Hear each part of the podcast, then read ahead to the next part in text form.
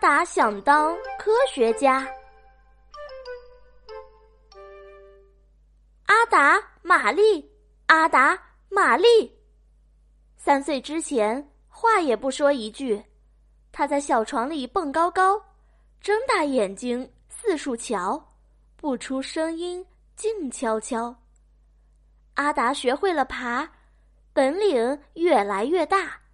只要他一经过，哪儿都乱七八糟。无论看见、听到什么，都要一探究竟。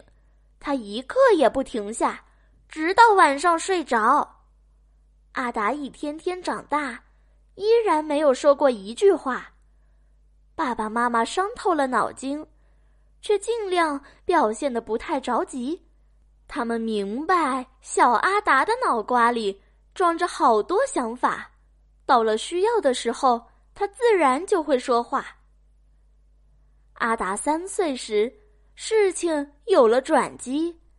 这天，为了探秘，家里变成被拆散的机器，他还爬上老爷钟，差点儿上了天。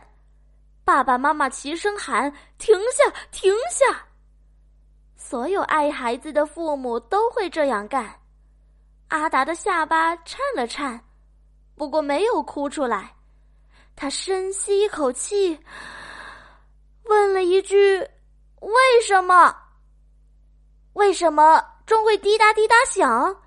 为什么叫老爷钟不叫孙女钟？为什么玫瑰的茎上有尖尖的刺？为什么爸爸的鼻孔里有长长的毛？”他从“为什么”开始。接着问是什么？怎么回事？什么时候？等到睡觉时，他又问了回为什么。看着阿达渐渐进入梦乡，茫然的爸爸妈妈露出微笑。这个好奇的小孩儿，脑瓜里装着那么多问号，世界的奥秘他全都知道。他们亲亲女儿。柔声道：“答案，你一定会找到。”小阿达飞快的长大，他的问题越来越多，惹的麻烦也不见减少。爸爸妈妈必须紧跟着他的步伐。阿达把学校弄得底朝天，连莱拉老师也没有办法。不过，有一点很明显。阿达拥有伟大科学家的所有特点。春天刚到，阿达就忙活起来。他要试试哪种声音能让模仿鸟跟着唱。突然，一股浓烈的臭味飘了过来，这味道实在是太刺鼻了，差点儿都把他熏倒在地。天哪！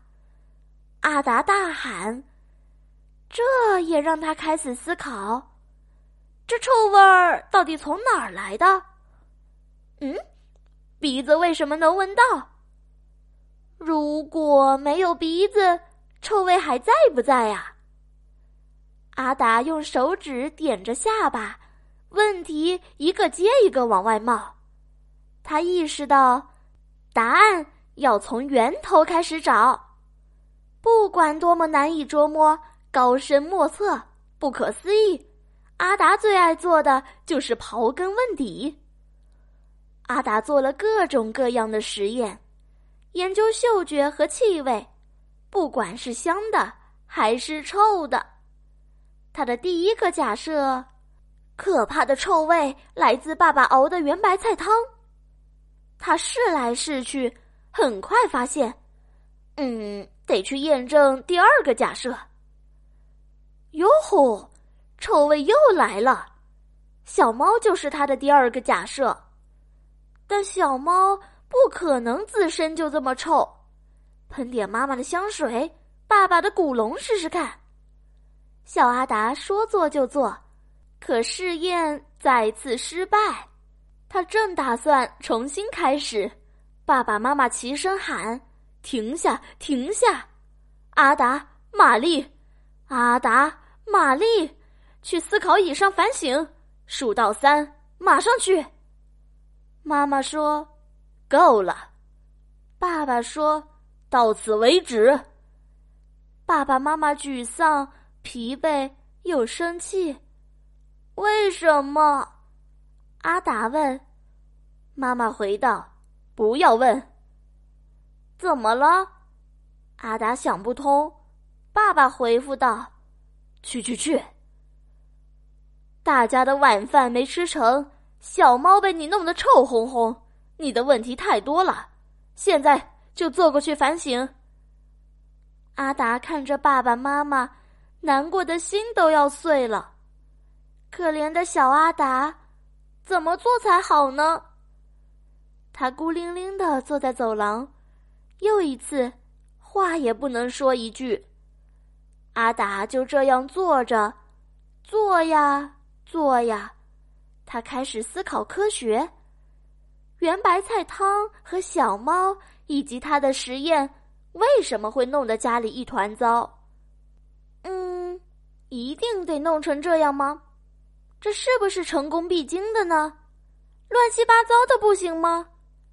而在思考那股臭味到底从哪里来的过程中，阿达玛丽做了科学家都会做的事儿。他先提出一个小问题，接着又问了两个，这两个又分别引出三个问题，其中有些又引出了第四个问题。一旦开始思考，阿达就一定要探究到底。他用手指点着下巴。把问题画了一幅从什么开始，到是什么，怎么回事儿，什么时候，他一直画到走廊尽头，又回到了为什么。爸爸妈妈冷静下来，决定跟阿达聊一聊。他们一踏进走廊，就惊讶的张大了嘴巴，墙上画的密密麻麻。哪儿还有空白的地方？阿达把思考椅变成了伟大的思考殿堂。爸爸妈妈看着自己的小心肝儿，叹了口气：“啊，这个好奇的小孩儿，我该拿他怎么办？世界的奥秘，他全都知道。”他们笑着柔声说：“答案，我们一起找。”如果你的孩子同样对探索世界充满激情，相信你也会像阿达的爸爸妈妈这样做。他们重新学习，并竭尽全力帮助小阿达区分假象和真理。阿达的问题无穷无尽，他怎么可能忍住不提呢？这些问题都装在一个小科学家的心里。至于那股臭味儿。阿达自有高招，发动二年级的同学一起来研究，他们会有所发现吗？嗯，这个问题嘛，也许有一天，答案会揭晓。好了，故事讲完了，又到了小林姐姐说晚安的时间，亲爱的小宝贝，睡吧，晚安。